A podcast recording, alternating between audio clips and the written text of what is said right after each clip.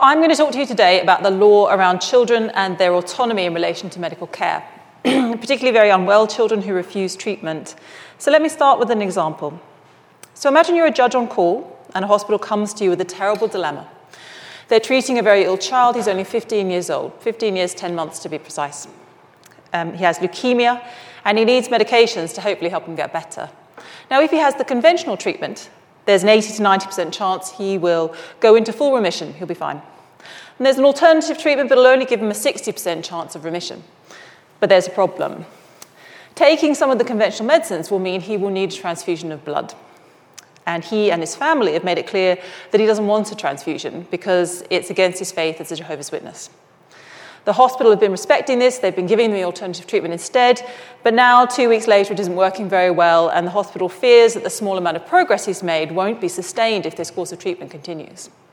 His chances have dropped to 40 50%. They're concerned he might have a heart attack or stroke, and he might suffer blindness. So the hospital applies to you as the judge to give them permission to give him the conventional treatment and, if needed, blood transfusions. So you are faced with what is seemingly an impossible choice. Do you respect this eloquent, thoughtful boy? Um, do you respect his choice that he so strongly wants to make, knowing full well it might cost him his life? Or do you decide that no, regardless of how considered his thinking is, he's just too young, he's too much a child, and you can't respect his choice if it will end his short life? So, do you decide to give the doctors the permission to go ahead with the transfusion if they think it's best? This is precisely the position that Justice Ward found himself in about 30 years ago um, in what we now refer to as the Re-E case. And it's these kinds of cases that I want to talk to you about and explore with you today. So, what did he decide to do? Well, we'll have to wait and see on that one. I'll tell you a little later. So, welcome to the first in my series of lectures on some topics in medical law. Before I begin, I want to tell you a bit about how I intend to approach these lectures, um, each of which concerns a fairly controversial topic. Now, I don't intend to try to convince you that I'm right about it or convince you of what you should think. That's not my style. I do intend to explain to you the law and the issues. And what I want to do is give you some ways of thinking about things and give you some knowledge and tools so you can form your own opinions. Because these are issues that concern all of us. And these are controversial, difficult questions on which I think society and the community's views are really valuable. Now, in the question time, I want to hear your views because I think we make the best law in relation to medicine when actually people like me and lawyers and the courts listen to people in the community's standards and experiences and moral positions about things. So, my lecture today is partly about how we talk to children and the kinds of information we give them. And it's also about the wider issue of consent to treatment and the question of what the law should do when children refuse to consent to treatment. So, throughout this discussion, I want to get you thinking about the bigger question that underpins all of this, which is the extent to which we should allow children their autonomy in relation to their medical care and whether the law needs to change. So, to understand how the law regulates decisions about children in medical care, we actually need to understand how it deals with adults. Um, because the approach to children sits against that wider background. And also, it's a really valuable contrast because we don't treat children the same way we treat competent adults. So, generally, doctors are under what we call legal duties to their patients. They have to do certain things because they've taken responsibility for them in the law.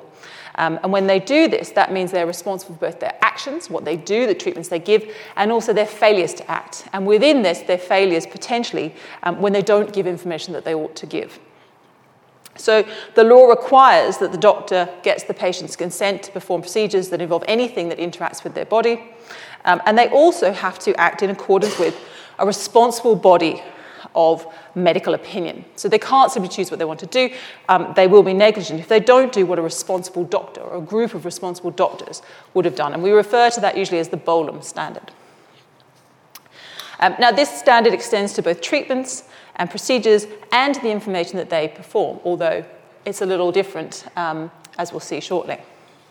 Now, in meeting this standard, what the doctor does is he or she offers the patient options. Um, they need to be non negligent options, they need to be responsible options. And then the patient, the adult patient, is given the space in which to choose what they want to do. They can consent to a particular option, or they can refuse it, or they can refuse all of them and do nothing. Patients can't demand what they want, and doctors can't be compelled to give treatments that they don't think are responsible options. So, what you can see is that adults are allowed to make their own decisions about medical treatment, including refusing treatment, even if their decision is unwise, it's unreasonable, or it will result in their injury or death. So, as long as they have what we call capacity, their decision will be respected. All adults are presumed to have capacity, and a decision will essentially be only taken on their behalf if they've lost capacity. And even then, it's good practice to try to listen to their voices and take account of their wishes. So, what do we mean by capacity? Well, the easiest way to understand it is to see what the law says um, is a way of losing capacity. So, Section 3.1 of the Mental Capacity Act says that um, you will have lost capacity if you are unable to understand the information you need, to retain it, to use it and weigh it, or to communicate it, to communicate your decision. And if this is the case, another authorized person can make a decision for you, and they have to do that in your best interests. Now, very importantly, a person is not to be treated as unable to make a decision merely because he makes an unwise decision. Now, that might be part of your thinking about whether someone is capacitous, but the very fact that someone makes an unwise decision, one that somebody else might not think is good for them, isn't itself a reason to say that person lacks capacity and we will override what they want and do something that's in their best interests. Now, keep your mind on that because we'll come back to it when we talk about children. Treatments and procedures can't be performed on competent adults without their consent, and for their consent to be valid, it has to be informed. Now, there's two ways in which the law regulates this um, and manages failures to provide sufficient information. One of them is battery. Now, the law on battery is such that a battery is a direct and intentional bodily contact without your consent. And when you give consent, that plus the fact that what is being done is a responsible, reasonable bodily interference renders it lawful. Um, what the patient needs to make that consent valid is they have to understand the nature of what's going to happen in broad general terms, the act, and also what the intentions are and the meaning of it. Now, that threshold's very low. And most cases of failure to disclose, therefore, aren't dealt with via battery. They're actually dealt with via the second avenue, which is negligence. And that's much better suited um, and much more developed as a way in which um, instances where the patient isn't given information is dealt with. So, under negligence, a doctor will be in breach of their duty of care if they ought to have told the patient something and they haven't. And that failure can then be causally linked to the harm. So, had the doctor told you of a risk that she doesn't tell you about, you might have chosen differently. So, had she told you of the risk, you wouldn't have had the surgery. Because they didn't tell you, you have the surgery, the risk plays out, and you're injured. You've causally related their failure to tell you um, to your harm. And then they can be found liable in negligence. So, the really interesting question is how much do we need to tell adults to make this consent um, meaningful? What's the right level of information? Now, it, for a long time, the standard was this Bolam standard. Doctors essentially um, only had to tell patients what a responsible group of doctors would tell them. Um, and so, by and large, if a responsible body of medical practitioners wouldn't have disclosed a particular risk or piece of information, then it wasn't negligent to withhold it from the patient. Now, over time, the courts moved away from this approach, culminating in the Supreme Court decision in Montgomery and Lanarkshire Health Board in 2015. And in that case, the Supreme Court broke firmly away from this doctor knows best approach and instead, instead that doctors have to inform patients of any material risk. And by material, what they meant it was risks that the doctor believes a person like that patient, a person of that kind, um, would want to know. So, what we call the objective part but also risks that they think the actual patient would want to know. So the person themselves would want to know, what we call the subjective part. Now, doctors have to spend time in a dialogue with patients and work to discern what their values are and what their beliefs are, and they should listen closely to them and try to see what risks that particular patient wants to know. They don't just have to guess, they actually have to work with the patient to work out what this is and they should be encouraging the patient to ask questions. And this actually just follows what was already really good clinical practice for a long time. So the law had caught up with what doctors already thought was the right way to deal with adult patients. Now, that doesn't mean that the doctors can't withhold information. They can, under what's called the therapeutic exception, but this is very limited and has a very particular meaning that, again, is important when we think about children. And that is, they can withhold information if they think it will cause the patient serious harm. But importantly, that harm can't be the harm that the patient will suffer from not having the treatment. They can't do that. They can't not tell you a risk so that you will have the treatment, because if you don't have the treatment, you'll be harmed by not having it. Um, because that's, in fact, exactly what happened in Montgomery. The doctor didn't tell Mrs. Montgomery about one of the possible risks and how it might play out poorly because she felt it would be better for her to have um, a natural birth, which, because that's what she believed was going to be better for Mrs. Montgomery. So she deliberately didn't tell her something to make her choose a particular option because she thought it would be better. So it has to be another kind of harm, a physical or mental harm. So that is it in a very, I'm afraid, quite large nutshell about how the law deals with adults and medical treatment.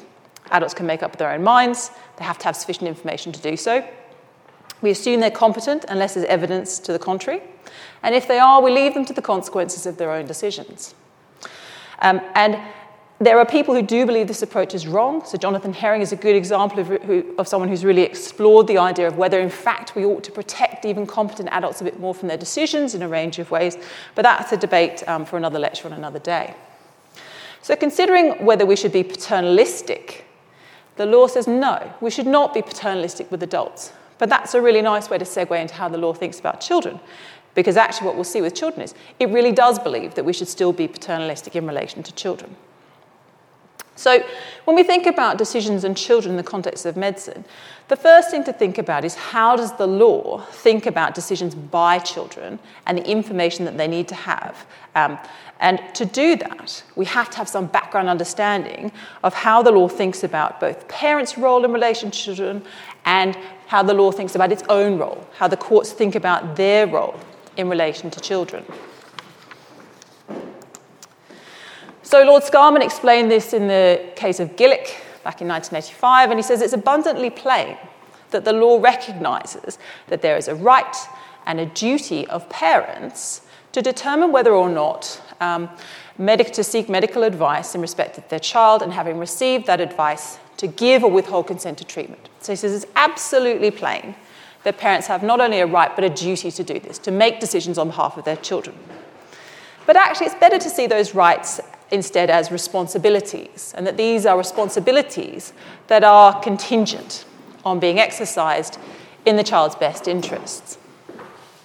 So, Lord Justice Ward explained this in Re He said parental authority actually exists for the performance of their duties and responsibilities to the child and must therefore be exercised in the best interests of the child. So parents cannot, under the law, simply make any decision they like. They are acting as the child's advocate. They are assumed to be well placed to do this because they know the child very well, they're invested in the child, um, and for the most part, that is what will happen. That's what parents will do. So, what then is the court's role in this, in, in, um, this situation? Well, Justice Francis explains this in the Charlie Gard case, and he says although parents have parental responsibility, Overriding control is by the law vested in the court, exercising its independent and objective judgment in the child's best interest. So, the court we saw in the Gard case, in Evans, in that series of cases, the court asserted that it still has the trumping say here, that it can override both children, as we'll see, and also parents. It has the final word. Now, when the court makes a decision, it has to regard the welfare of the child as paramount It has to look at the situation from the point of view of the child, and it tends to lead strongly, but not exclusively, towards a course of action that will prolong the child's life. So there is a rebuttable presumption almost. That is what the court will do. When it thinks about best interests, this encompasses medical, emotional, and all other welfare interests, and the court conducts what it often calls a balancing exercise to determine what is best. So, welfare um, should be understood in its widest sense. It doesn't just mean their medical interests, it means all of their interests. So let's think about then what happens when children are going to make their own decisions, or how we take account of children's perspectives and children's views. Now, the best way to do this is to break it down into three groups because that's how the law approaches it. And these groups break down by capacity. And that's because the law regards children, as we all do, as gaining in the ability to understand information and to make choices and to use information to weigh as they age.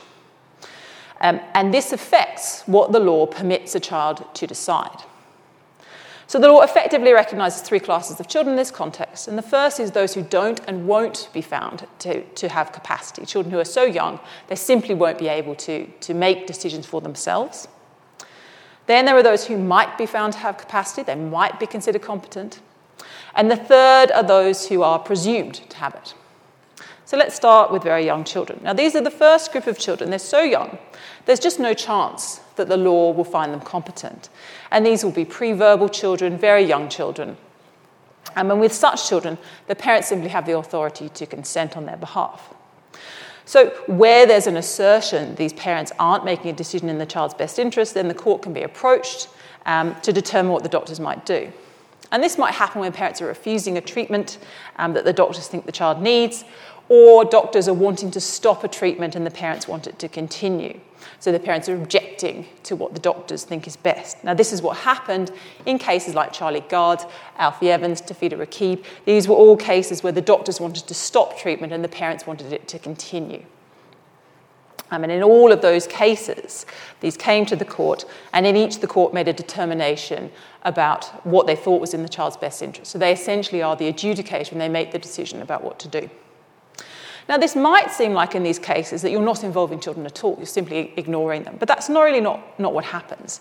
Yes, it is true that decisions are being made about them, but it isn't accurate that we simply set them aside. Uh, it's certainly not true in terms of good clinical practice. And in fact, in Raqeeb, there was a lot of talk about what did, what did Tafida want, what were her interests, before she became unable to express them for herself, and in particular, her religious commitments um, were talked about in that case. So they were trying to take account of her views. But let's then, I think, talk for a moment about how clinical practice tells us we ought to talk to children and then move on to older children, because that's where the interaction between what we tell them, how much information we give them, their competence, and how we discern that all in, begin to interact. So, one of the really interesting things to understand about medical practice and how it's regulated is that it's done via a combination of professional guidance, professional guidelines, and the law. Um, essentially, the, the medical pra- profession partially self regulates. It sanctions unprofessional behaviour and it also provides its members with a lot of guidance on what they ought to do. Um, and this comes from the Royal College, comes from the General Medical Council, it comes from the BMA, a range of sources, um, from NICE as well, all interact together to direct professions about what they ought to do. And in relation to talking to children, there are some key principles that guide practice. And one of the key principles that guides medical professionals is that effective communication is considered essential to the provision of good care. So, while, as we see in more detail later, information provision is necessarily tied up with questions of consent, it's also in and of itself regarded as an important element of caring for children who are ill and making the best decisions both for them and with them. So, the Royal College of Paediatrics and Child Health comments that optimal ethical decision making requires open and timely communication between members of the healthcare team and the child and the family, respecting the values and beliefs of those involved and the application of fundamental ethical principles, including respect for human rights. So, they're actively saying we need to respect the values and the beliefs of those who are involved in this situation. All of the professional guidance stresses this that children and young people should be kept as fully informed as is possible and as they wish to be. And where possible, they should be told about their care and their treatment and their condition. Now, what children are told, of course, is adapted for their age and competence, and it should be delivered in a form that is compassionate, that they can understand, and at a pace that allows them to take in what they're being told. And they should be given a chance to ask questions, and these should be answered honestly.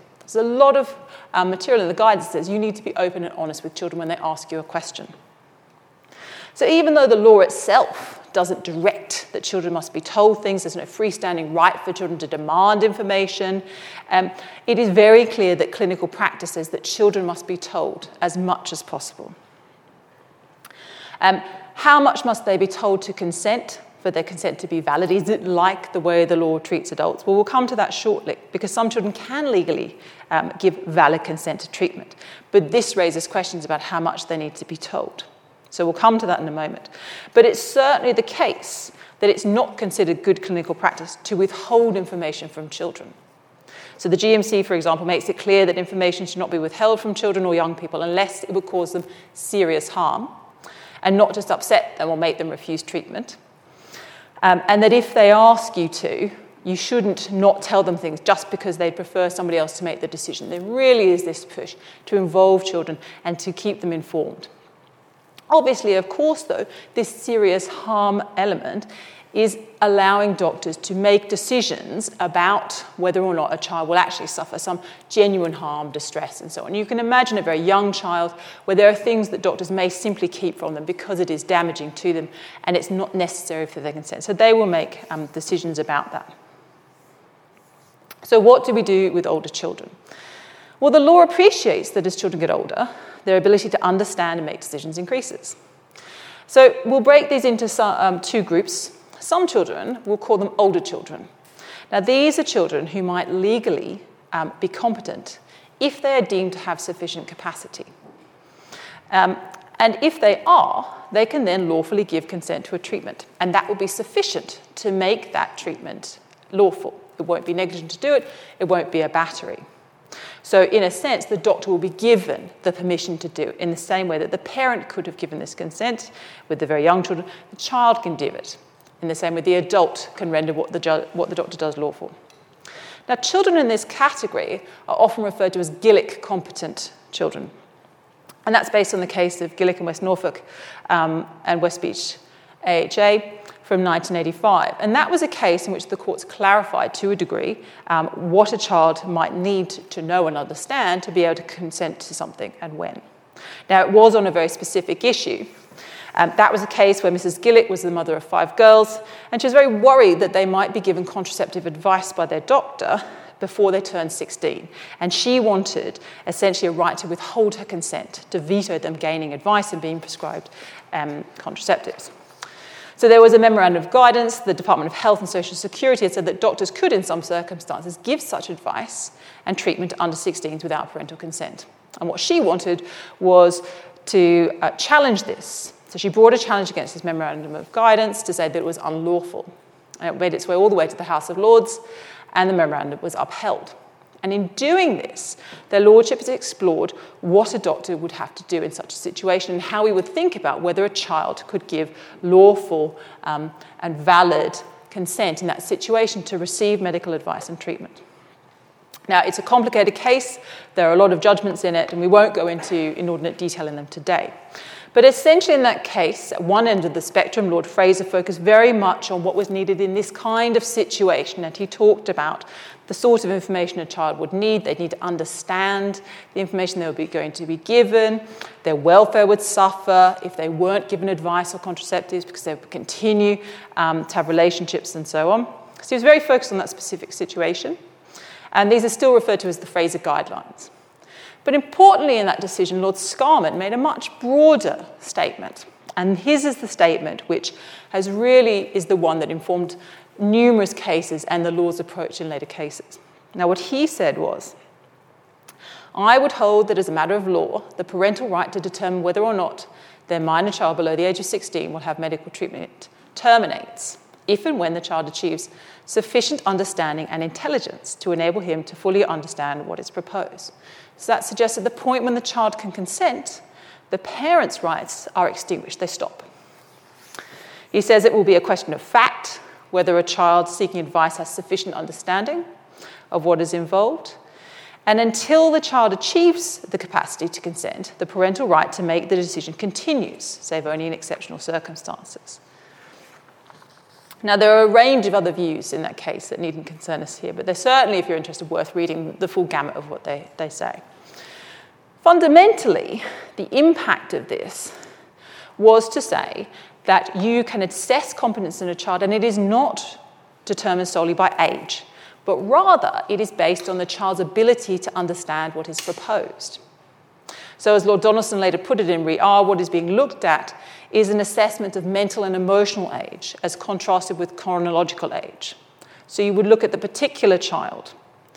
You would also look at the particular decision. So the determination of competence is decision specific. That is, a child can be competent in relation to some decisions and not others. Now, the courts have over time given us more information about fleshing out this idea of what will constitute competence. So Lord Donaldson goes on to say in Re R, it's not merely an ability to understand the nature of the proposed treatment, but it's a full understanding and appreciation of the consequences of both the treatment in terms of intended and possible side effects, and equally important, the anticipated consequences of a failure to treat. Now, in the 25 years since Gillick, the courts have explored the boundaries of what a competent child can consent to. And they've found variously that a Gillick competent child can consent to an abortion for, six, uh, for children under 16, including one as young as 13. They've also found that children experiencing gender dysphoria can consent to the administration of puberty blocking medications. But there are a whole range of other cases that are demonstrations of what a child is considered competent, if Gillick competent, to consent to. Now, the thing is, in most of these cases, the child's consent will be sufficient for the treatment to be lawful as long as the doctor also considers the treatment to be in the child's best interest. So remember, child can't demand treatment, doctor's not compelled to give treatments he or she doesn't think are in the child's best interest. But the thing is, consent by children to what a doctor considers in their best interest is rarely contentious. And of course, that's because what the child has done is agree to what was, in the professional's view, the appropriate treatment. So, in most cases as well, the courts will concur so, in most cases, the courts do support what doctors think is responsible medical practice, unsurprisingly. And so, potentially, what will happen is that the courts might override parental objections because they will see that the child wants it and it's regarded as a responsible treatment. So, so far, so straightforward. Now we come to the treatment of young people. So I call them young people to distinguish them from older children. By young people, I mean 16 and 17 year olds. And we have slightly different rules about how, we, how the law approaches them. So for some children, age is determinative of competence. So the Family Law Reform Act 1969, Section 8 says the consent of a minor who's attained the age of 16 years um, will be as effective as a consent of an adult. So essentially say consents by people over the age of 16 or 17 to treatments will be as effective as if they were of full age. So their consent is just as effective as an adult's, and they are considered to be presumptively competent by reason of their age. It also says that where a minor has, by virtue of this section, given an effective consent, it shan't be necessary to obtain any other consents. It's enough. It does all the work that is needed. So, no parental consent is needed to back it up. It's sufficient alone to meet the consent requirements that we saw that adults needed. So when we say young people, we mean 16 and 17 year olds. And what they're saying is they're so close to adulthood that we will treat them as though they are competent like adults. And we'll assume it rather than, as with younger children, it has to be demonstrated. They have to show they have Gillick competence. So, if we think then about what we need to tell these children to make these consents sufficient. So, we saw with adults, we now need to tell them what a person like them would want to know, and also what they particularly themselves want to know it's not as clear what we need to tell children. Now, it is clear, as we saw, that it's good clinical practice to tell children and give them the information that they both want and need. They're encouraged to ask questions, and doctors have to respond honestly. That is demonstrating that what clinical practice is saying is tell them the things they want to know. But does the law say the same thing?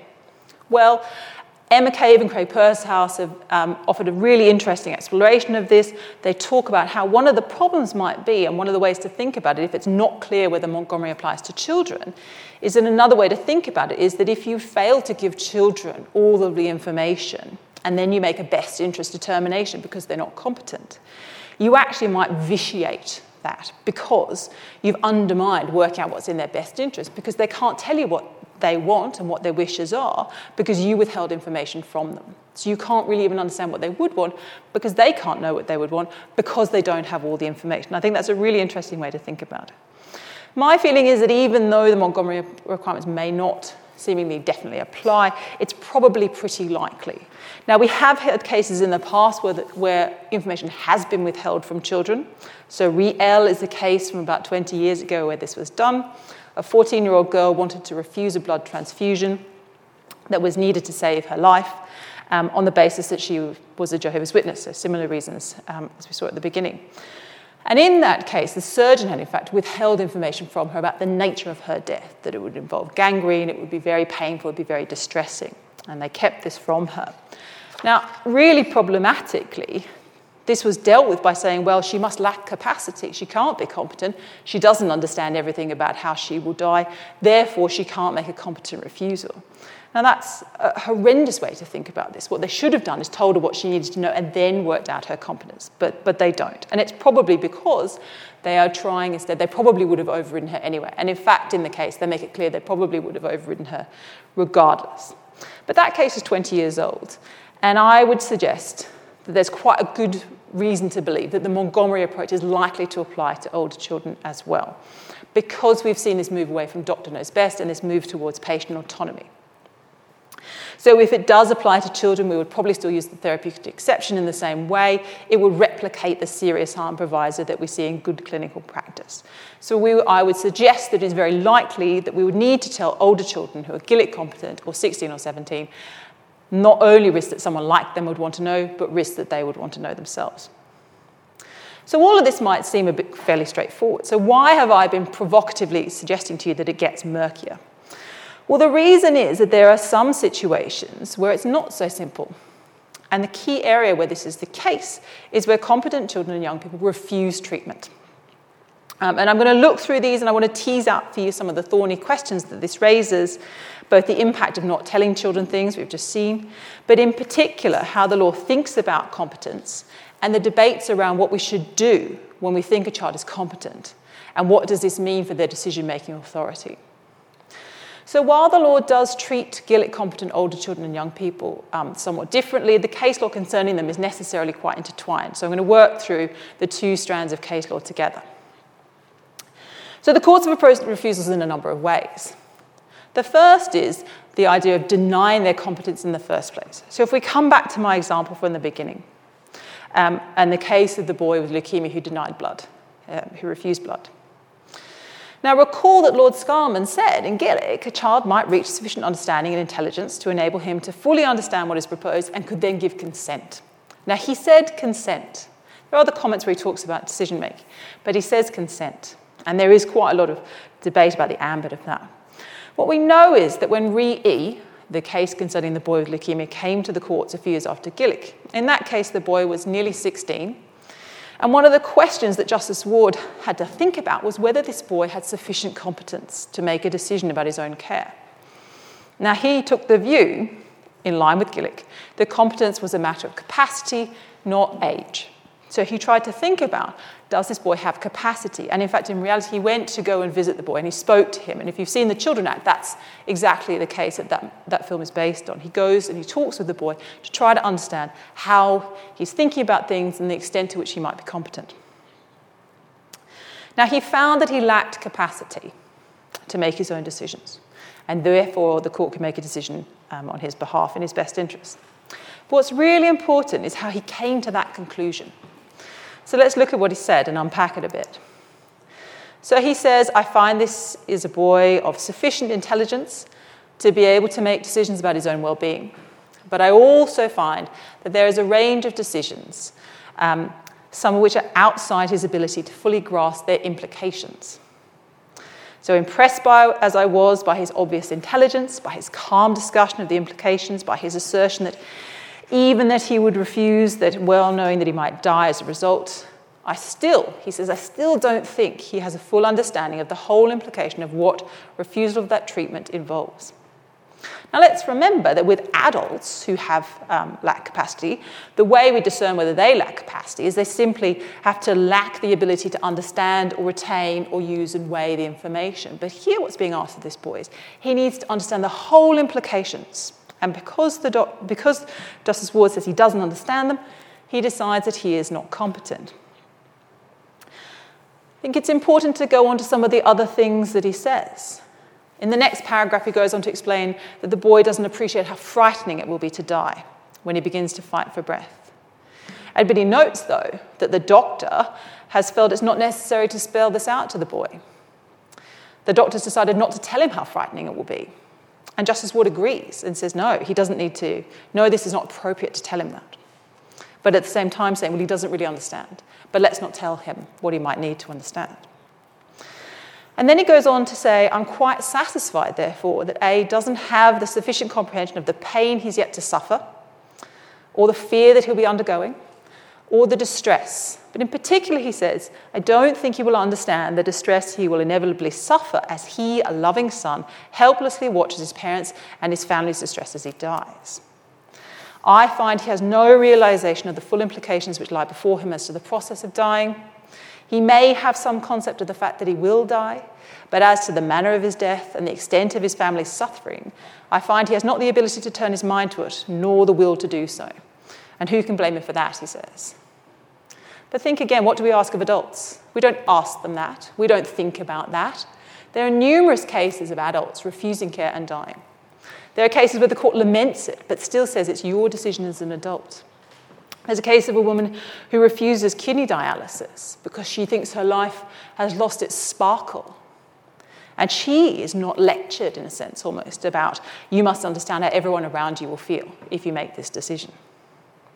And this is precisely why how we talk to children, how we think about them, and how we approach their questions of competence are all bound up together. On one hand, he's being having information withheld. On another hand, he's being described as unable to understand. Even though he is clearly demonstrating himself to be articulate and thoughtful and considered. Now, on top of all of that, Justice Ward also engages with his own views on whether this boy can form a, a real and true religious conviction. And he doubts that he can. So, what he says is, I'm far from satisfied that at the age of 15 his will is fully free. He may assert that it is, but his volition has been conditioned by the very powerful expressions of faith to which all members of his creed adhere. So, he's essentially saying he's been influenced by everybody around him in forming his religious views. And he says, I've also taken account of the fact that teenagers often express views with vehemence and conviction.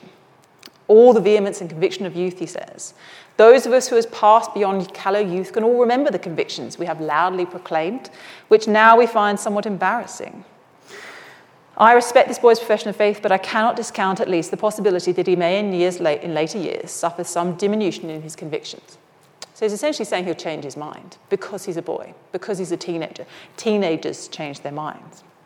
And so, on that basis, he says he cannot be competent. He concludes that while he has to try to respect the boy's faith, he's got to override his decision um, because allowing him to take a choice that will shorten his life isn't compatible with the boy's welfare. Now, we see this approach in numerous cases post Gillick, where the court finds that the child either lacks competence and therefore creates a path where they can um, easily simply make a best interest decision, or they think their capacity is insufficient relative to the seriousness of the decision. So it's not that they're entirely incompetent, but they're incompetent in relation to this decision. So, unlike adults, where capacity is determined by understanding and weighing information, for children, there is also the requirement to understand all of the implications, not just for themselves, but for the people around them. In other cases, the courts will find the child is competent, but they will still override them. Now, how do they do this? Well, for competent children, the courts place considerable weight on their child's views, but they aren't determinative. Now, there are two cases post Gillick that represent what we often call the retreat from Gillick, um, in which we see the court stepping back from that seeming commitment to the child's autonomy that we saw expressed by Lord Scarman and Gillick itself. And indeed, Lord Scarman himself didn't really fully say they can make any decision, he said they can consent. So there are two cases. One is about older children, one is about young people. So Re R is one of the primary cases in which it was confirmed that the court could override the refusal of a Gillick competent child. In that case, a 15 year old child had refused to take antipsychotic medication, and the local authority wanted leave to, permit, to be permitted um, the, to permit the psychiatric unit where she was being held to administer them, despite her refusal. And the Court of Appeal held it had jurisdiction to override a minor's consent or refusal to treatment, regardless of the child's consent, competence. So Lord Donaldson says, in a case in which the Gillick competent, Gillick competent child refuses treatment, but the parents consent, that consent enables treatment to be undertaken lawfully. So someone else can consent if they withhold it. He thought this had to be the case partly because Gillick competence might fluctuate, might change with particular decisions, so you couldn't wholly extinguish parental capacity to consent. Um, and he also said it would be impossible if we fully extinguished parental authority to consent at the point when Gillick competence was achieved. because it would mean if there were situations where the child can't consent, they are unconscious, they decline to consent, they don't want to make a decision, they overwhelm all of those reasons, you would need to retain the parental ability there. So, what this meant was that the, both the courts and parents retained the right to consent or refuse um, and override the child's wishes. In a decision that followed soon after, the position of young people was considered, and that case is called Re W. So, this time the child in, in question was 16 and so was presumptively competent according to the Family Law Reform Act, as we've seen. She suffered from anorexia nervosa, and the local authority sought leave to transfer her to a facility and for her to have treatment, if needed, without her consent. Now, W argued that actually this couldn't be the case because the FLRA gave her the same right as an adult to refuse treatment. Remember, it had said that her consent, if she was 16, would be just as valid as that of an adult. But importantly, Section 8 talks about consent it doesn't talk about decisions. And so the Court of Appeal held that actually the FLRA didn't confer on young people an absolute right to make their own decisions, nor a right of refusal. All it did was give them a right to consent, but also that they retained the right, parents retained the right, and the court retained the right to effectively consent on their behalf. So the court made it clear again that they would listen to children's views and take account of them, but they wouldn't be determinative. And so Lord Donaldson, in this case, reiterates his view. He says there's lots of authority that the court retains this, this parental power. And so there's no doubt, he says, that they can override the refusal of a minor, whether over the age of 16 or under that age but Gillick competent. So essentially, he doubles down and says this is absolutely true for everybody under the age of 18. Now, how did he manage to do this? Well, there's a lot of academic debate about this, which I won't go into for reasons of time. But the reason is partly because he thinks they retain the inherent jurisdiction, but also Section 8 has an extra subsection which actually says nothing in this section shall be construed as making ineffective any consent which would have been effective. Now, there's been huge debate about what that means and what it preserves. But essentially, the view that has prevailed is that it means that other people, other authorities, retain their power to consent. Parents, the court. And so the upshot of both decisions is that whatever the source of competence, Gillick being 17 or 16, doesn't matter. A child who refuses can have that refusal overridden. And this has recently been confirmed this year in A, B, and C, D, um, in which Mrs. Justice Lieven considered the question directly and looked at re R, re W, and related cases on the question of whether the parent's ability to consent disappears once the child achieves Gillick competence. And she concluded that it does not that parents retain parental responsibility in law and the rights and duties that go with that. One of those duties is to make decisions as to consent to medical treatment where the child cannot do so. So it seems this view stands.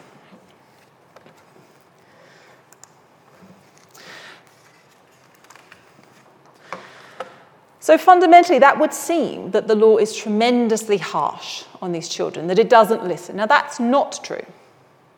None of this means that the child's rights are lightly set aside. There are many cases that have emphasised the weight to be given to children's views. In NHS Trust and CX, a 14 year old Jehovah's Witness was Gillick competent, the refusal of blood was overridden, but Mrs. Justice Roberts made it very clear that the Trust should, insofar as possible, try to respect this by doing everything it could to give alternative treatment, to keep the use of blood products to the lowest level possible. We see the same with Sir James Munby in Re X, where he's saying the courts will really will not lightly override a child's wishes. Um, they talk about a 13 year old girl who's pregnant and she doesn't wish to have a termination. And they express very clearly that even if it were in the best interests of her to have an abortion, that they wouldn't do it if she weren't compliant and assenting. It's been reaffirmed in NHS Trust and X, another blood refusal case, and again it was reiterated that while the court retained the right to override, it would very much listen to children. So while the child's view wouldn't be determinative, it would be important and it would be listened to. And that certainly reflects clinical practice. And it is also clearly the case that there are cases where the clinical team will listen to the child and accept their refusal and support it. So, what should we think about all of this? Well, there's three big strands of criticism that I want to look at briefly. And one of those is that, that it doesn't really make sense to say you be, could be competent to consent but not competent to refuse. That that actually can't logically make sense. Now, the idea is that if you understand enough to be competently agreeing, then you must understand the alternative of refusal.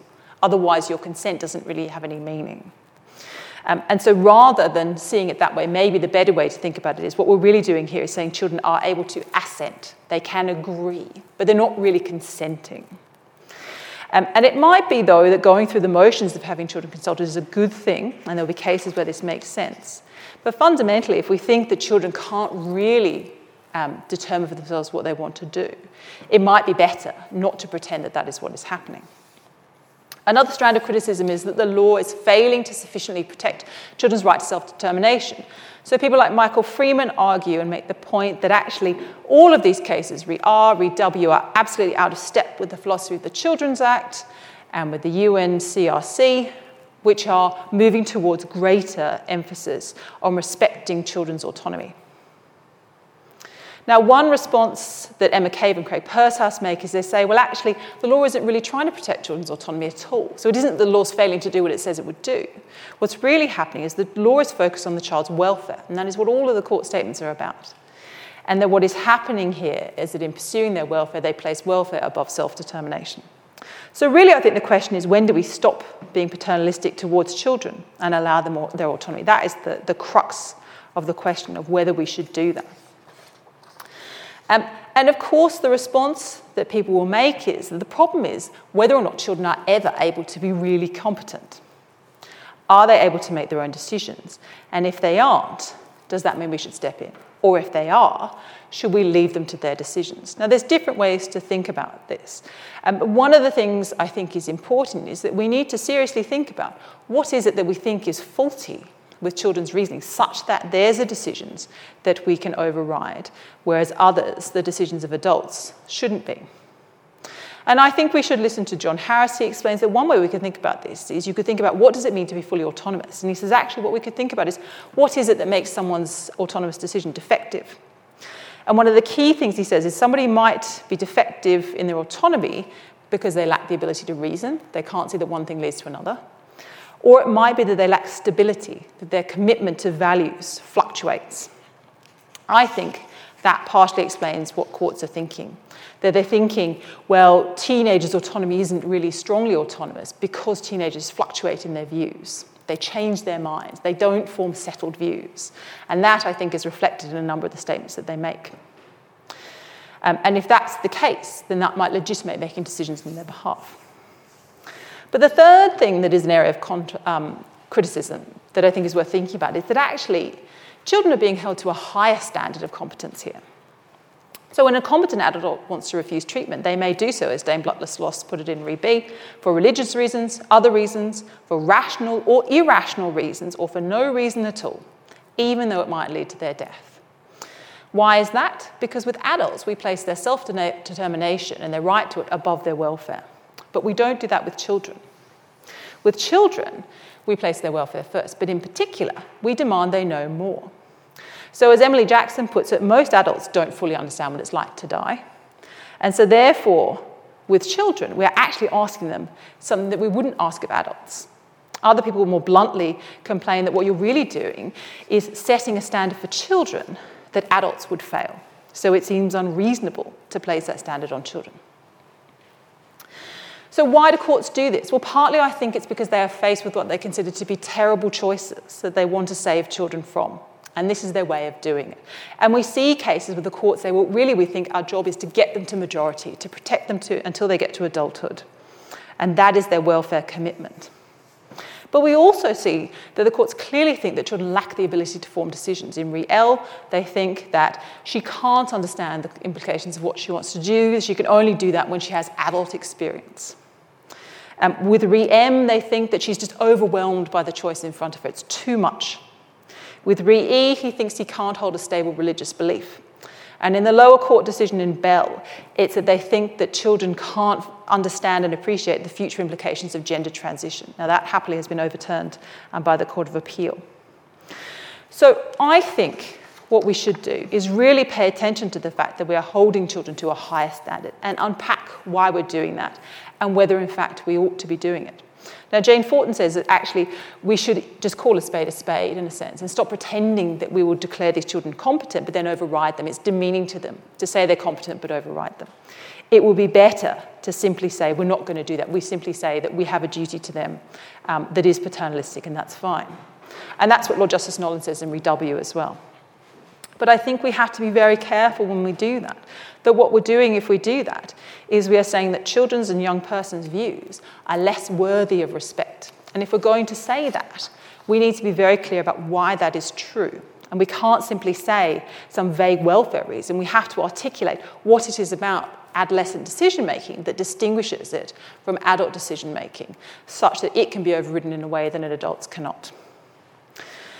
So I'm going to leave you then with what happened in, in Re. So you might be wondering what happened to the boy who refused his transfusion. Well, he continued to refuse. He was transfused against his wishes for three more years, and he survived to adulthood. But Justice Ward proved to be mistaken in his belief that the boy might suffer some diminution in his convictions. Actually, what happened was as soon as the boy reached adulthood and his decisions couldn't be overridden anymore, he refused further transfusions, and sometime later he died. So, in the end, I think it's important to see his convictions didn't falter. He knew his own mind at 15 as much as he knew it at 18. And once he was permitted to act on his beliefs, he did. And so I think this should give us pause that we should not assume that children can't form settled views. Some children maybe not, some children can. We should be child specific, but in particular, we shouldn't take away children's autonomy too easily. Thank you.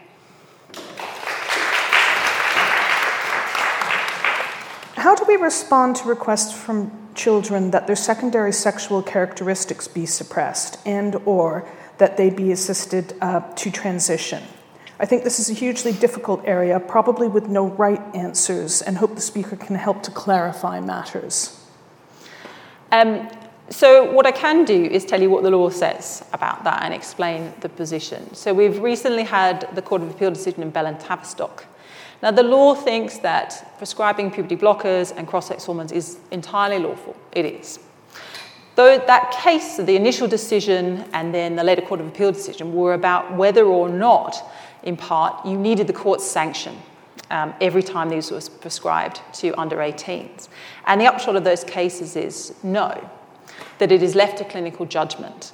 Um, what we saw was that the lower court had been quite dubious about younger children's ability to really understand the implications, and they had felt the need to give a declaration that explained all of the things that children ought to understand. And they said they needed to understand things like um, that they might suffer loss of fertility, that taking cross sex hormones might affect their sexual function in the future, their relationships.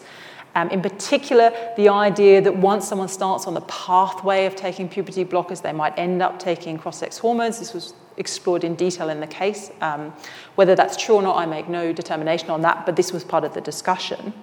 Um, and so they set this very high bar that they were saying these are things that children will need to understand, and they expressed doubts that they could understand. Now, the Court of Appeal came in and said that this was all problematic and not to be done, and actually affirmed instead what does happen, which is decisions about puberty blockers and later progressing to cross sex hormones are to be made with the consent of parents and children in consultation with um, medical professionals, giving them full information about everything they need to know. So that's the position that the law takes at the moment. Okay. Um, another question. I am interested to understand if the consent position is the same for children detained under the Mental Health Act and the issue of consent to treatment, taking into account the guiding principles of the Code of Practice, also the breadth of treatment under the Mental Health Act and issues about restraint, etc. I think this might be the topic of another lecture, actually. I think that might be the, the answer that might be the topic of another lecture. Um, I mean, I think there you would be looking at competence, but also competence in the context of a child who is suffering some form of mental illness. That probably is a bit beyond me to answer in the short space of time we have. Okay, one more from the online audience, if I may. What is the legal basis for non therapeutic medical procedures, for example, male circumcision, ear piercing? So, I guess with non therapeutics, it would still be the case that you have parental authority over parental authority about decisions about children, and children can consent the decisions that I'm looking at are ones that relate to the offer of a therapeutic treatment. Um, but these would still be ones where it would potentially be a battery if it's overridden, if a child is having it done to them against their, their wishes. Mm. But these would be parental decisions, I would imagine. Hi there. Uh, I'm just interested. Uh, you gave the story of the teenage boy, Jehovah's Witness, uh, didn't want the blood transfusion. In the situation where there's fairly obvious coercion from parents around. Where does that leave you? Because he's almost you're going down an assisted suicide route if they're in the background pushing their opinions on him. Has that ever been known in the law before where people have gone looked at that side of things? Yeah, I mean, there are lots of cases. There are adult cases like that as well, where there's a suggestion of pressure um, in relation to refusals as well. Those will be cases where when you look at the child's com- competence, the court might think, well, are they actually competent in the sense they're not making a free decision here? So that would be part of what they would think about. Have they formed their own views? Are they committed to those views? And if they're being coerced, then you would probably say, well, they're not really committed to that. That's not what they actually wish. You would probably see medical practitioners in those situations being concerned about that coercion and then speaking with the court. And that might be the point at which the court steps in to say, actually, given the fact this child is not freely choosing and is not actually committed to this, that's a situation in which you would override parents. That's how I imagine those will play out if they're reported in that way to the courts. Um, so, as someone who's who's been in foster care, um, I was just wondering, kind of, if so, if I, you know, if I was to ask, if I had to make a medical decision, my parents would also have to have a say on that, even though I have limited communication with them. So, I was just wondering if there's if parental consent is kind of weighted in the same way as children's consent is kind of, you know, if you look at them and you say, how competent are they? I was wondering, like, if that same kind of rule applies to parents as well. I think those will often be cases where the local authority looks to the courts for support. So if you have parents making decisions where they're very much at a distance, the child is very resistant to the decisions that are being made, and they're in care, that is exactly the sort of situation where the courts will be brought in to deal with that potential conflict that's sitting there. And that's, that's again why the court has this very wide jurisdiction. And under the Children Act, there are a range of ways in which organisations like the Law Authority can bring in the courts in terms of decision making. It's a little bit similar to that question, but if you have a young child who's under some kind of care order, so the parents still have parental responsibility, but there's someone else involved, like a guardian or whether it's just the local authority, where do they go to get consent? Is it the parent? Is it the guardian? Because the child's too young? I think it will depend on the particular arrangement. So if the parents still retain parental authority, they will be considered, but I think the guardian as well is going to have a role. And if there's a conflict, that's the point at which you would go to the courts to have a determination between the conflicting views about what should happen. So similar to doctors and parents. Hi, thank you so much for your lecture. I was just curious to know is there any sort of duty or obligation to give a family or a child access to professional psychiatric examination to consider whether they are competent and can actually give consent, or is it something that only really becomes a problem once it gets to the court? No, I think that within hospital settings and medical settings, that's exactly what is done. It won't simply be the treating physician, they will call on professionals to help in the assessment of competence. Yeah. Um, my question is very similar to the previous question, but is it in all court cases where there is some sort of interview process, or is it just within the court process that they assess the child's capacity?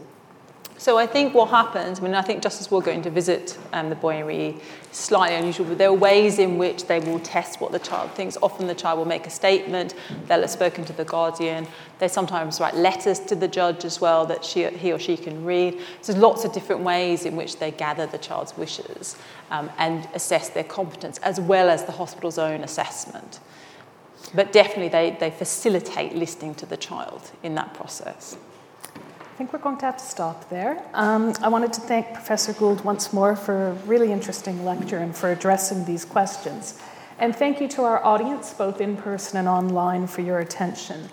Professor Goold's next lecture will be on Your Body Parts and the Law, and she'll be presenting that on Monday, the 17th of January, 2022. And let's thank Professor Goold.